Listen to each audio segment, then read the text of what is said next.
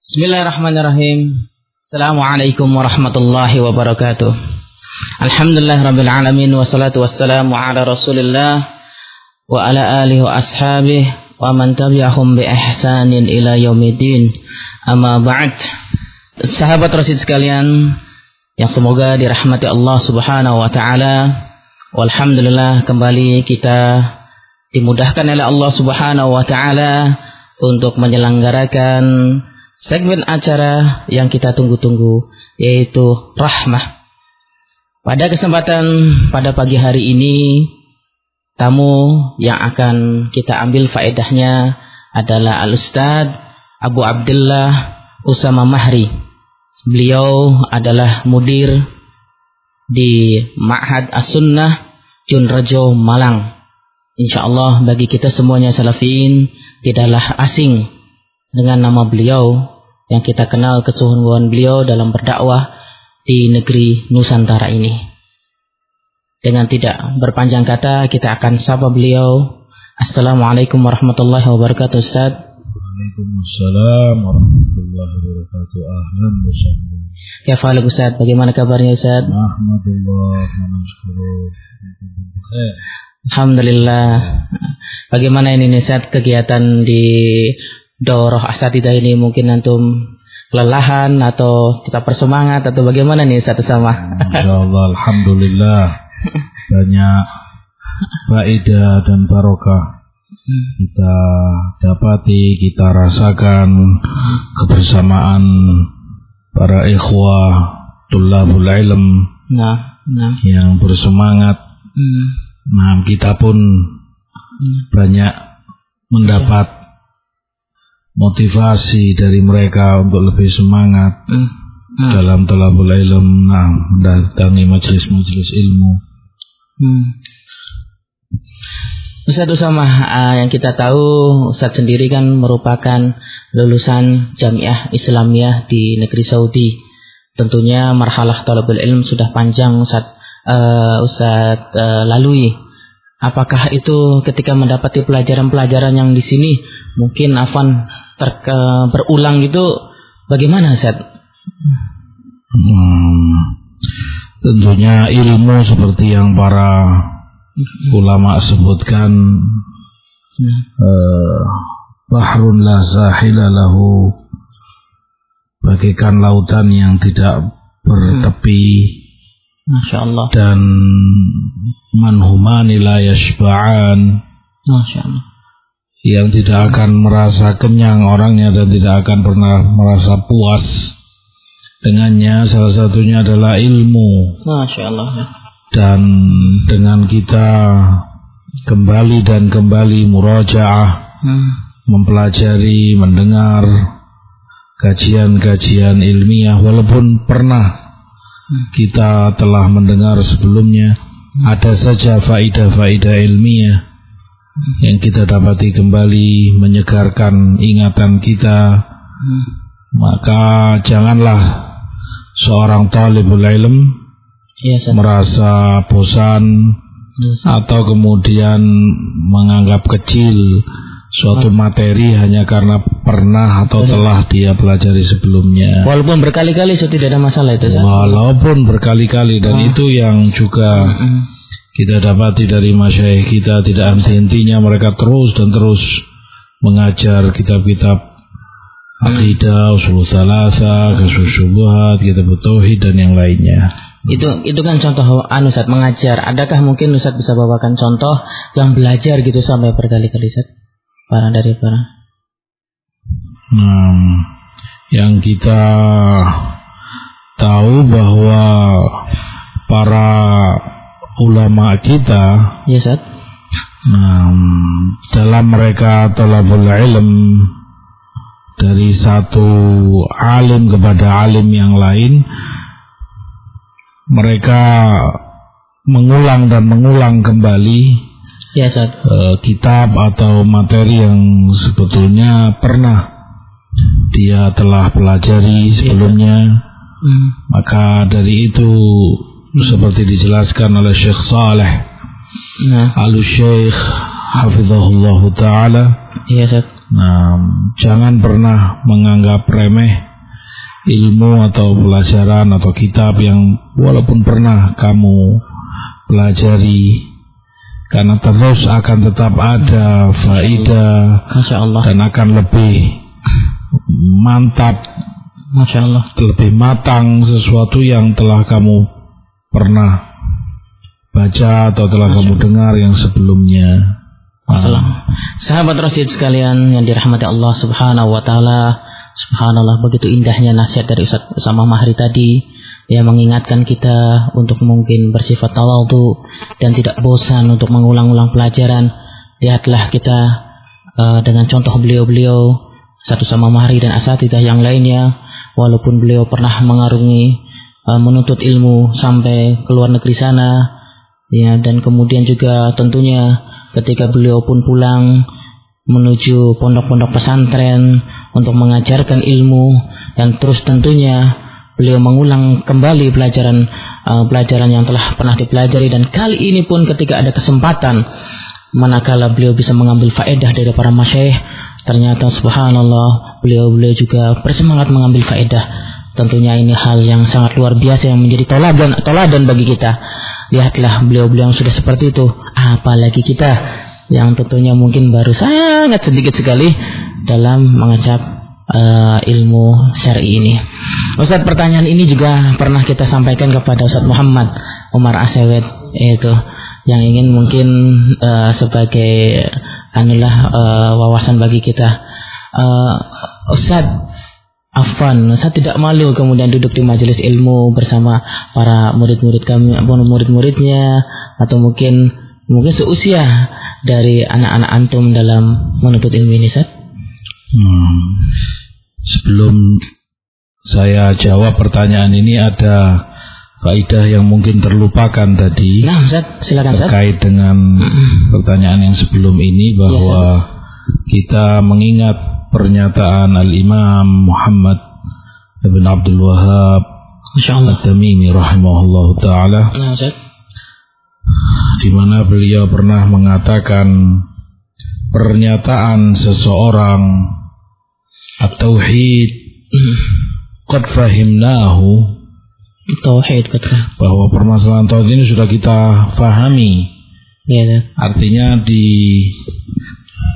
sebutkan konteks ini terkait orang yang pernah mempelajari tauhid sudah mendengar sudah mempelajarinya sehingga kemudian cenderung meremehkan atau merasa bosan sehingga dia katakan oh kalau masalah tauhid saya sudah paham paling pembahasannya hmm. ya ini itu oh, tentang syirik tentang ini hmm, hmm, hmm. kita inginkan ilmu yang lain atau jenjang yang iya, lebih betul. tinggi dan sebagainya betul saya kadang terasa itu ah, yang semacam ini hmm. kata beliau rahimahullah termasuk dari godaan syaitan Masya Allah termasuk godaan syaitan termasuk dari godaan syaitan oh. orang hmm. meremehkan dan hmm. merasa bosan seakan hmm sudah dia kuasai hmm. seakan dia telah hmm. mumpuni dalam ini.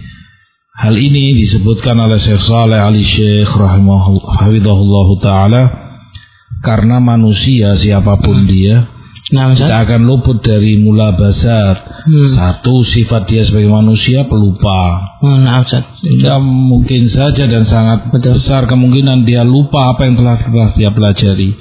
Kedua kesibukan-kesibukan dia. Betul, ya. Kalau kita mungkin sebagai seorang dai, hmm. seorang ustadz kesibukan mengajar, kesibukan dakwah, hmm. bisa saja terlupakan oleh kita hmm. Apa nah, yang sebelumnya pernah kita pelajari. Hmm. Yang ketiga uh, mungkin juga kesibukan duniawi, pekerjaan, duniawi. Hmm. bisnis dan sebagainya. Hmm. Hmm. Demikian pula yang keempat mungkin banyaknya fitnah dan dahsyatnya hmm. syubhat dan syahwat Betul. di luar sana hmm. semuanya merongrong dan hmm. merugikan seseorang dalam akidah dan imannya nah, nah. dan perkara-perkara lain hmm. yang selain tersebutkan semua ini betul Zat. menuntut dari kita untuk hmm. terus dekat terus murojaah terus hmm. Hmm. hmm. mengulang dan mengulang hmm. tidak pernah bosan hmm. hmm. dari hmm. ilmu terutama tauhid ini akidah yang hmm. walaupun pernah telah kita pelajari dari kitab-kitab para ulama, ulama. seperti tadi Nah, akan tetap akan ada faedah baru. Oh, faedah baru. Yang hmm. belum pernah kita ketahui dari hmm. pelajaran hmm. yang sebelumnya. Betul. Paling tidaknya hmm. menghangatkan kembali ingatan kita dari faedah dan ilmu yang pernah hmm. kita kaji sebelum ini. Berarti kalau misalnya memang kita ada ter, terasa yang seperti tadi itu, berarti mungkin itu jelas godaan setan bisa Godaan syaitan, nah hmm. harus dilawan dan hmm. tentunya berlindung diri kepada Allah. Nah, nah, jangan pernah sekali-kali meremehkan ilmu yang walaupun pernah hmm. kita pelajari. Kita ingat asar dari Atta hmm. bin Abi Rabah rahimahullahu taala bagaimana adab seorang alim atau yang punya ilmu beliau katakan terkadang aku Betul. mendengar hadis dari seseorang yang menyampaikan kepada aku. Nah, nah maka aku dengar dengan penuh khidmat dan khusyuk seakan baru hmm. pertama aku mendengarkan riwayat tersebut. Hmm. padahal aku telah ketahui dan aku hafal hadis tersebut sebelum yang menyampaikan ini lahir. Masya Allah luar biasa. Nah menunjukkan bagaimana mereka perhatian dan hmm. peduli dengan ilmu-ilmu syariat. Hmm. nah Nah, saat belum uh, jazakallah khairan la barik Uh, terkait dengan pertanyaan yang tadi saat hmm. yang belum dijawab oleh Ustaz. Iya, nah mungkin ada beberapa uh, permasalahan di pertanyaan tersebut. Yang pertama mungkin sebetulnya di antara kita semua tidak ada beda. Nah, kita sama, tidak hmm. ada beda, sama-sama talibul ilm. Hmm. Kita sama-sama penuntut ilmu. Hmm. Nah, yang membedakan hanyalah ketakwaan kepada Allah. Masya Allah, Masya Allah. Amal soleh seseorang itu yang membedakannya. Adapun hmm. terkait malu atau gengsi tentunya hmm. kita masing-masing berusaha untuk hmm. menjauhkan dari diri kita. Kita berlindung diri kepada Allah darinya dan itu hanya merugikan diri kita sendiri tentunya nah, terharamkan kita, terharamkan yes, hmm. dari banyak kebaikan hanya karena gengsi atau uh, malu, malu duduk dengan hmm. mungkin yang hmm. sepantaran kita bahkan mungkin di bawah kita hmm. level anak-anak hmm. kita hmm. dan para ulama dan masyayikh kita. Hmm. Kedua, toladan bagi kita. Hmm. Kenapa kita sebut demikian? Tidak jarang hmm. kita mendapati di majelis para ulama yang jauh lebih besar. Masya Allah. Misalnya saja, misalnya, nah, di majelisnya Syekh Abdul Aziz bin Baz, bin Baz, nah, di majelisnya Syekh Muhammad bin Salih Al Utsaimin, di majelisnya Syekh Abdul Muhsin Al Abbad, Masya Allah. Hafizahumullah, wa rahimallah man mat minhum. Nah, dan yang serupa dengan mereka kibar masyayikh kita, Syekh Robi dan yang semisalnya. Nah, Ustaz. Uh, di majelis beliau pun ada orang-orang yang kalau bicara bahasa level, levelnya masyaih kita. Masya Allah hadir hmm, beliau. Hadir juga duduk bersama murid-muridnya mereka. Masya Allah. Nah, maka kita pun harus bersuri toladan kepada hmm. mereka bagaimana tidak canggung, hmm. tidak malu dan tidak merasa aib, tidak hmm. gengsi. Hmm. Karena faidah yang dia inginkan dari majelis-majelis ilmu. Berarti itu. sangat rugi kalau misalkan sampai sangat rugi dan sangat hmm. terharamkan dari khair, dari kebaikan itu saja. Nah, hmm. Dan itu juga mungkin nah. tentunya tipuan syaitan Tipu. padanya. Hmm, hmm, hmm. Nah. Subhanallah, nasihat yang agung lagi dari beliau, dari sahabat Rasul sekalian yang mungkin kalau kita renungkan sungguh sangat menakjubkan dan ini merupakan motivasi bagi kita untuk tidak malu untuk mengambil uh, ilmu ya dari para guru-guru kita yang terpercaya. Bagaimana kita lihat beliau uh, nasihat dari beliau juga sampai kemudian beliau uh, menjelaskan tadi ternyata ini juga teladan uh, dari para masyayikh-masyayikh beliau manakala ketika mengambil dari gurunya lagi nah ketika mengambil ilmu ternyata di samping-samping beliau pun ada dari uh, murid-muridnya. Baik Ustaz terkait dengan uh, segmen kita pagi hari ini sebagaimana yang telah dipublikasikan terinformasikan bahwa kita akan membahas ter terkait dengan hambatan-hambatan para penuntut ilmu ini Ustaz. Um, mungkin Ustaz bisa memberikan nasihat bagi kami semuanya sebagai penuntut ilmu yang baru saja mengenal manhaj salaf ini. Bagaimana nih Ustaz? Nasihat yang mungkin bisa disampaikan Ustaz? Terkait penghambat talabul ilm. Iya. Mungkin yang pertama kita tanyakan dulu nasihat penuntut ilmu. Oh, nasihat untuk kami para penuntut ilmu yang baru saja mengenal manhaj salaf ini Ustaz. Hmm. Yang pertama kalau terkait uh, orang yang baru mengenal manhaj salaf hmm. ya tentunya alhamdulillah itu taufik hmm. dari Allah yang Allah inginkan kebaikan baginya hmm. Nah dituntun dan dibimbing hidayah kepada manhaj salaf yang hak ini. Dan itu bertanda kebaikan bagi dia. Karena Allah kalau sudah menginginkan kebaikan bagi hambanya, nah. Allah bukakan jalan kebaikan, jalan ilmu baginya. Uh, tentunya kewajiban baginya untuk bersyukur kepada Allah dan menjaga kenikmatan besar ini dengan terus memupuk kenikmatan ini dengan ilmu Ya. Rajin-rajinlah dan bersemangatlah terus menghadiri halakat dan majelis-majelis ilmu yang ada. Hmm. Nah, seperti yang disebutkan oleh Syekh Saleh Al-Fauzan Hafizahullah Ta'ala. Nah, nah hmm. kalau seseorang tidak memperdulikan ilmu, tidak menghadiri majelis-majelis ilmu, nah, tidak mau perhatian dengan semua itu, maka kerugian besar, hmm. hmm. kesengsaraan yang akan dia dapati hmm.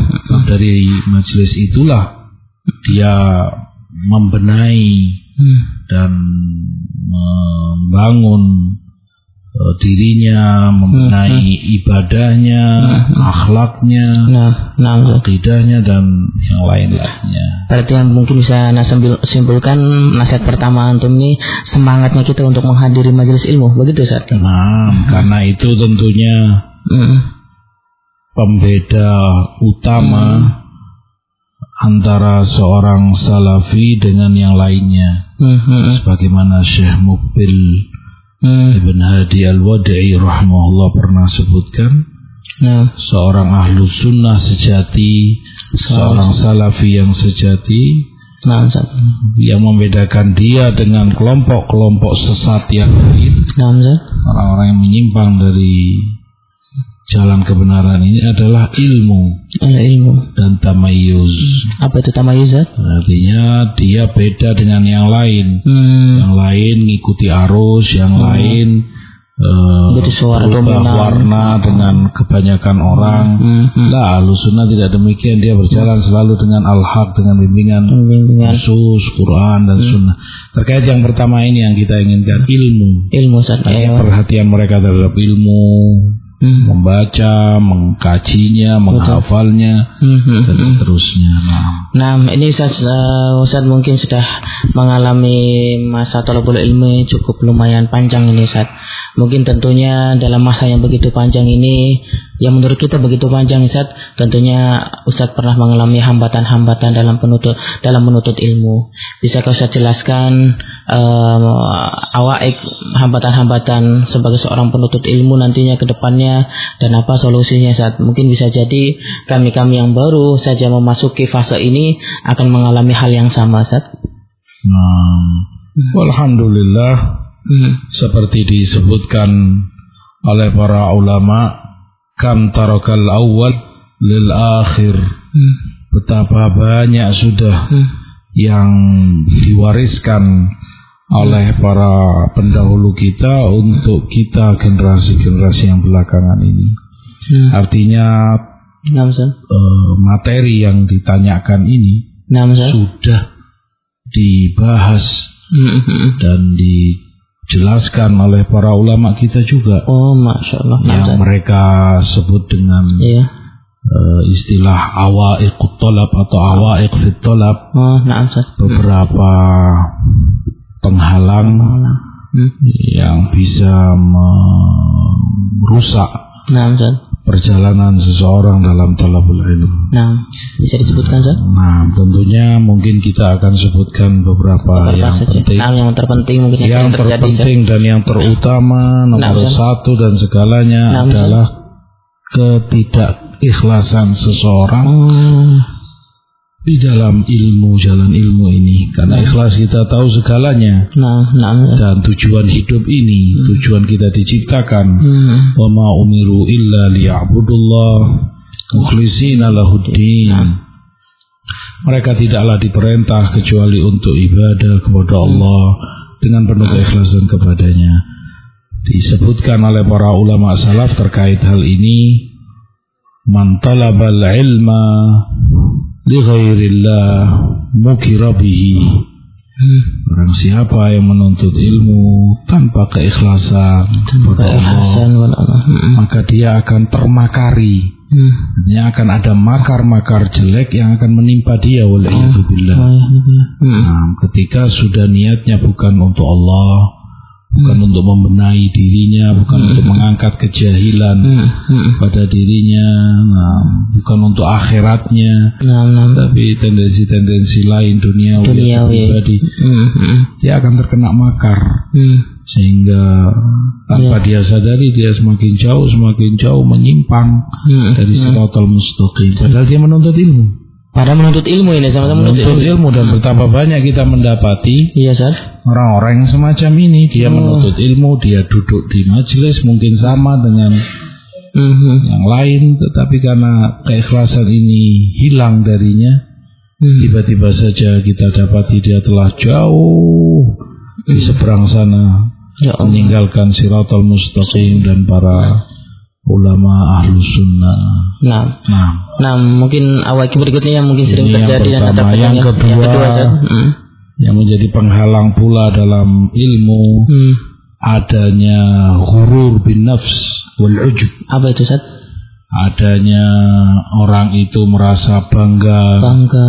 dan istilahnya pede terhadap dirinya sendiri, Nah, Ustaz. merasa apa yang ada padanya lebih Hmm. dari orang yang lainnya, Hmm. merasa sudah cukup Nah, Ustaz. dengan kemampuan ilmiah yang ada pada dirinya. Cenderungnya Ya.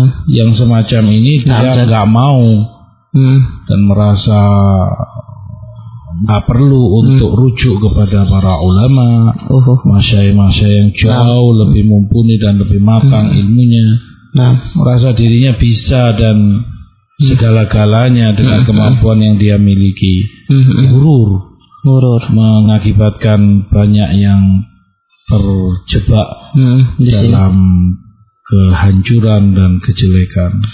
Ini mendeteksi gurur, ujub dan lainnya bagaimana Ustaz dalam hati kita? Tentunya ada tanda-tanda yang Hmm. korina-korina yang Iya, iya. Eh, menunjukkan adanya hurur dan ujub pada seseorang. Nah, Ustaz. Misalnya saja Misalnya antara nah. lain karena keterbatasan waktu kita, Nah, yang para ulama sebutkan ungkapan yang sering kita dengar. nah, Ustaz. Bagaimana orang mengatakan ambil kebenaran, Hmm. ambil yang baiknya, Hmm. tinggalkan atau buang yang jeleknya. Hmm. Ini sering kita dengar, sering kita dapat Iya, Ustaz, betul, betul. Di mana orang didoktrin Hmm. hadiri saja semua majelis. Hmm. Pokoknya siapa pun yang bicara kamu datangi, kamu Hmm. dengarkan. Dengarkan. Atau kalau itu kitab baca dari kitab apa pun sudah. Hmm.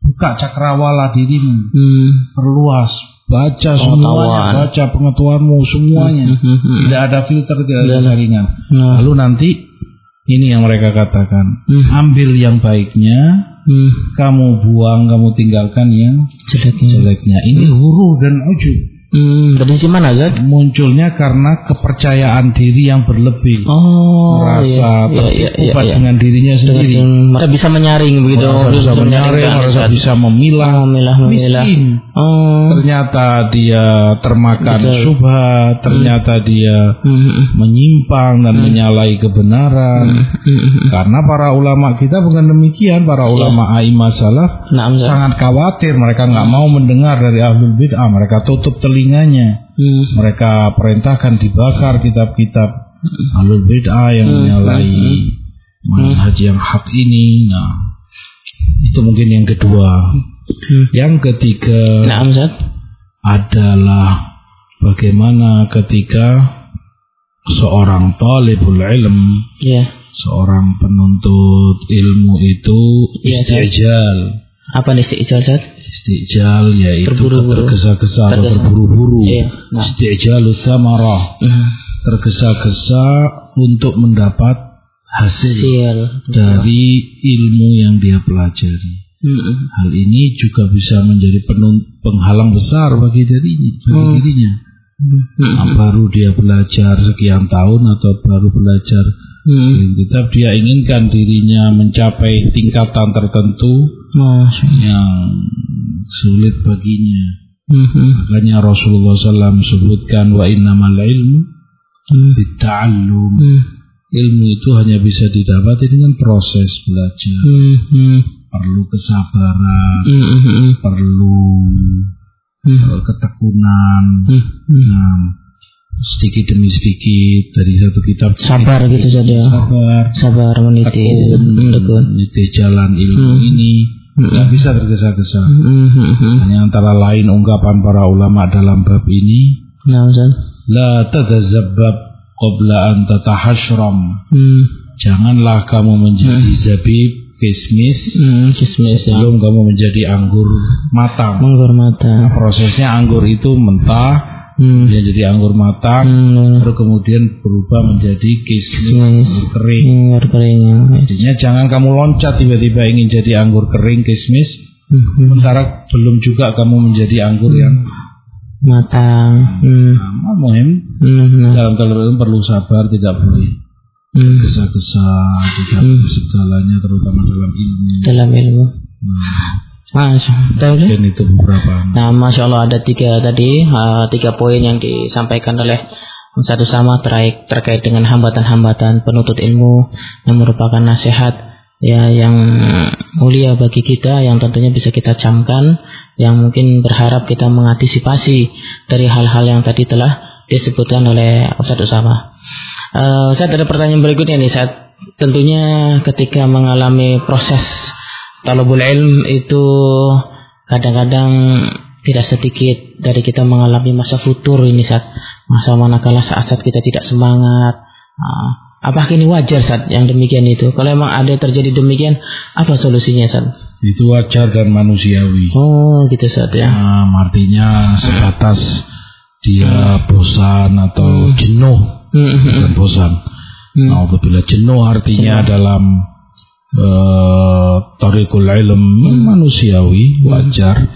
Hanya saja tentunya bagaimana dia memanage agar kejenuhan itu tidak menyeret dia kepada mafsada dan kejelekan yang jauh lebih besar. Hmm, hmm. maka hendaknya dia hadapi itu dengan banyak doa kepada Allah Hmm. agar Nah, tidak terseret kepada eh, hembusan dan godaan-godaan syaitan. Hmm, hmm, hmm. Nah, hendaknya dia terus mendekat kepada mm, orang-orang yang berilmu, Hmm.